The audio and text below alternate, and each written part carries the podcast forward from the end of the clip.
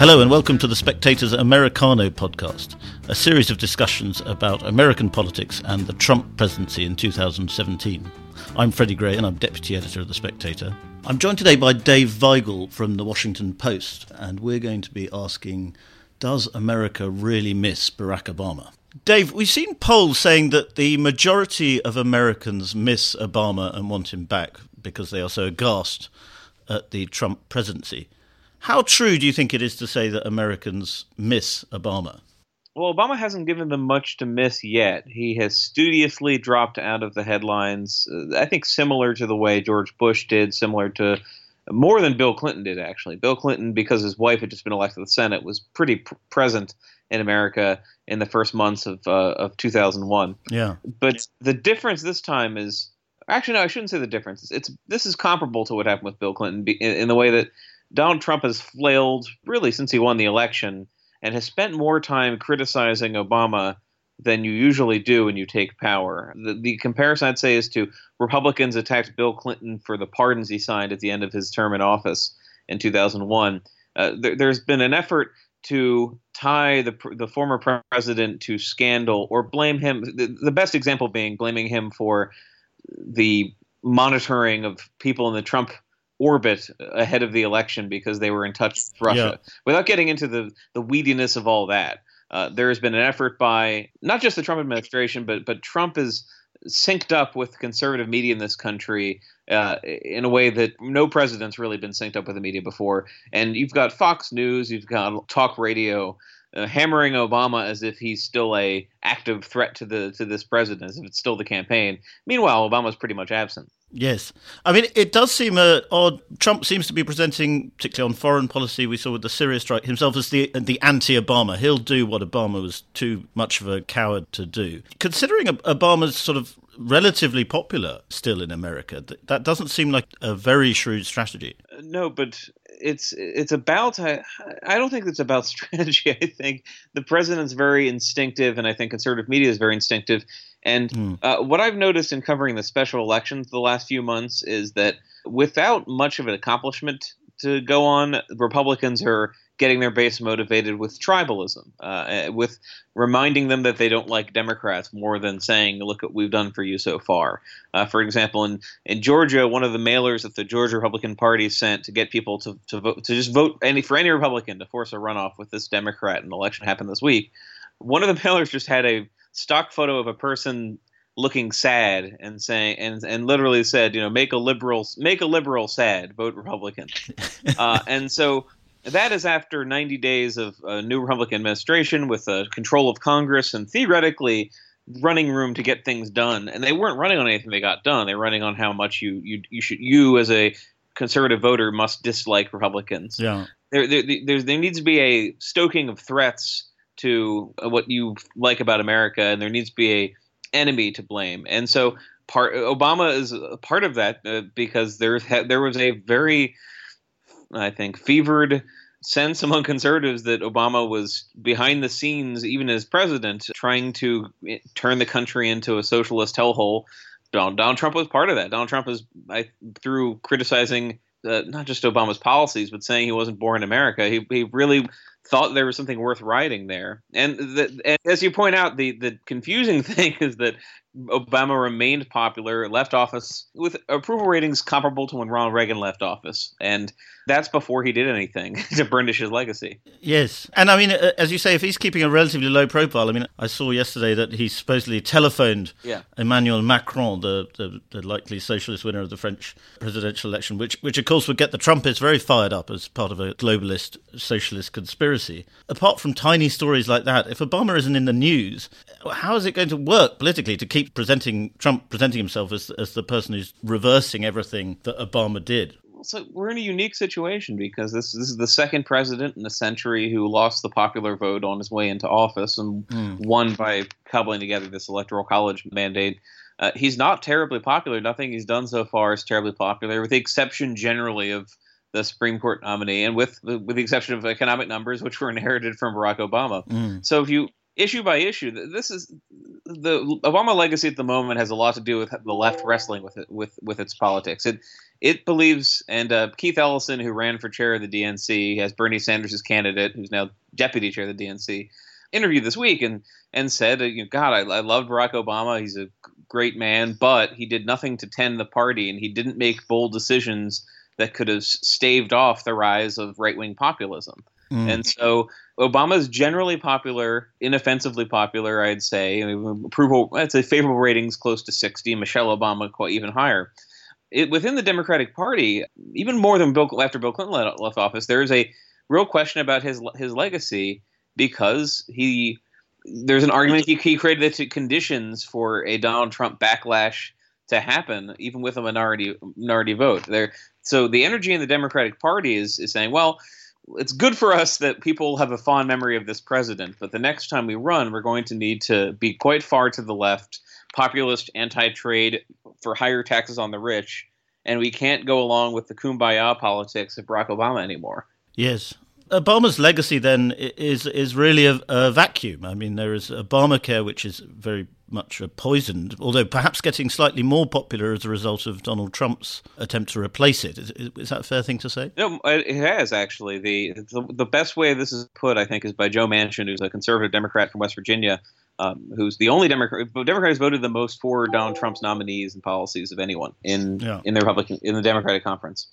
And so the way he put he's put is he's told Trump a lot of people in my state benefited from Obamacare. They don't know why they got it, but if you take it away, they'll know who took it away from them. And you've seen that play out where people, yeah. even if they they Obama the man was always more popular than than the healthcare law. But you've seen now a majority support for the healthcare law once it was put in the into the public debate, and people said, "Oh, well, this is the reason why uh, we have cheaper we have cheaper and free birth control coverage this is the reason why i have medicaid now et cetera people people came to appreciate actually they came to appreciate first the more left-wing parts of the law which were the harder to pass and they they, they have not yet appreciated the market forced a market force part of the part of the law yes. but yeah that's an example of in trying to tangle with the obama legacy they they the trump folks and republicans so far have found that he did something that was uh, uh issue, I think, point by point, popular, but was unpopular because of the tribalism of the Republican Party and people being willing to oppose anything that could be linked to him. Yes. And will Obama's blessing be sort of vital for any wannabe presidential? I mean, obviously, he will have to applaud whichever candidate comes next in the in the Democrat Party. But how much influence does he have compared to, say, the Clintons? That's a really good question, uh, and I'm not saying that to stall the way most people say when they. it's a really good question. No, but it's, it's because it's fraught. Um, the the Clintons, because they lost this election, I think are less influential in the Democratic Party than they ever have been, and that has this ripple effect down through hundreds of, of members of Congress, of strategists, of donors who had known them for decades. And if you're cynical thought they were that they were the ride back into power. If you're if you're more of a Pollyanna, thought, you know, well, they're they're the forces that made the Democratic Party work. Um, Obama simply didn't build that sort of loyalty within the Democratic Party. Uh, and there's bitterness on the left that a lot of people left the Obama sphere and became, uh, well, for example, in Britain, Jim Messina helped the Tories win the 2015 election. Yeah. Here in the States, David Plouffe, his campaign manager for the first time, is now the strategist for Uber, which is toxic among among people on the left here who want you know full time jobs and benefits, not not a world of contractors and apps. Yes. So the legacy is fairly fairly fraught within his own party, and the, there's not a ton of loyalty. There are not people running as Obama candidates. Uh, there are more people, frankly, running as Bernie Sanders candidates. So you're going to see him emerge again briefly in a, a speech he's going to give in Chicago about about organizing. I think you'll see him emerge politically, probably because his um, one of the very few Obama proteges who's still running is this guy Tom Perriello from Virginia. He was a congressman, took very risky votes for the Obama agenda in his conservative district, lost his seat, and is now back running for governor and uh, is polling in a position to to win.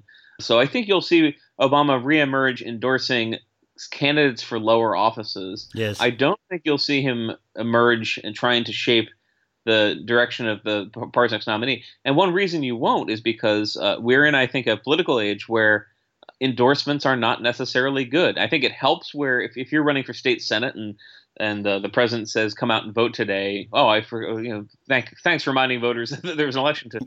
but it, for higher offices, I have encountered a lot of people in, in, in both parties' bases who do not care about endorsements from up on high. That was they care about the Bernie Sanders branding to an extent on the, on the left, but if you are endorsed by 100 Democrats and somebody else is endorsed by nobody, there's such skepticism of the political class in this country that people will say, "Well, what what favors do they owe that they're endorsed by all those people?" Yes, um, and the hard lesson that Democrats learned, not just because of Hillary having the slug in the primary, but they they bet very heavily on Republicans rejecting. You know, by Republicans I mean you know mainline Mitt Romney style voters mm. who who found Trump objectionable they thought that those people, because of all the other Republicans saying they couldn't support Trump, even at one point Paul Ryan, that they would bail on him too, and they didn't. They didn't care. It actually, for other voters, it was a huge advantage that people like Paul Ryan couldn't stand Trump and, and were backing away from him, or that some members of Congress unendorsed him. That yes. made them hug Trump tighter. So uh, I don't know where when that stops. At the moment, there is a there's a great deal of skepticism about anyone who's got a bunch of political establishment support. I don't think that's terribly healthy, yeah. but it complicates it if you're Barack Obama and you're wondering how to direct your party. Uh, the only thing I'd say he's he's in a slightly better position than Tony Blair in terms in terms of directing where his his part his party is going. That's that I think is still the nadir. But uh, Obama Obama's a I think if they if they were to talk about what has happened to the party they used to run, they'd have they have a lot to chew over. Yes, and I suppose in, in terms of foreign policy, he's not going to be dogged by a great disaster in the way that you know Tony Blair and of course uh, Bush were. Oh, that's true, and that's that's why you see the Trump administration trying to tie everything that is not going well for them in foreign policy to Obama to say that he left he left them a mess. Uh, Trump has actually Trump actually said this a few times since, since he took power. I inherited a mess. Yeah. Now, tellingly, he is not taking the steps he could take to undo the Iranian nu- nuclear deal. Uh, he mm-hmm. is not diverging very far when it comes to par- policy in Afghanistan and Iraq. The difference so far has been much uh, has been frankly PR. I mean, he will blow up a large bomb, and conservative media in the states will say, "Look at this bomb." Uh, I, am barely, I'm barely downgrading them. They, they, it's a they, kick, kick one ass. of the segments on Fox News literally, literally began with a country song about blowing things up and praise the praise Trump for blowing up this bomb that Obama never would have had the guts to. You know, it's it's pretty glib and puerile. Yeah. Um, and part of that is that there, there's not the idea that that the world was falling apart because of Obama's management. Trump engaged in in that in the campaign. He's still blaming him for that, but honestly, the way that voters interpret this is do they feel like they're going to get killed by terrorists in a given moment or not? And Trump is very good at stoking fear of that as a candidate as a president, he's, I think, in a position to try to blame someone else if it happens. But that's not typically how we in this country look at things. We don't typically blame the last president. Yes. Although this is a rich topic because uh, there there was the same effort when Bush was president to blame the the 9/11 attacks on the fecklessness of, of, of Bill Clinton. Republicans tend to be better at shifting blame while taking the mantle of, of leadership. Yes, well, accusing everybody of, of not having shown leadership in order to disguise their own lack of leadership, perhaps. Many times, yeah. Yes. Just lastly on Obama, I, th- I wonder whether, obviously, the bile and the, the conservative hatred towards him has helped him in many ways because uh, in things like the Solyndra scandal of, over, over energy, he, he, was by no means sort of a, a, totally clean politician, was he? And yet, I, I, think he has a sort of reputation as a saint, on certainly on the left. Yeah, Obama didn't have a defining scandal that brought him down, in part because the Benghazi disaster was a target for Republicans to pin on Hillary Clinton, less on him. Yes. Now, in his first term, there's always a desire to bring down the pres the president with scandal. The way the way there's a desire to bring down any anyone that the, the opposition w- wants to target. It was pretty futile in the first years of Obama. I mean, the the, the best they had is that Obama made investments uh, like uh, Solyndra that were that were going to lead to waste, or that Obama signed off on a program that was giving guns to, to drug lords, etc.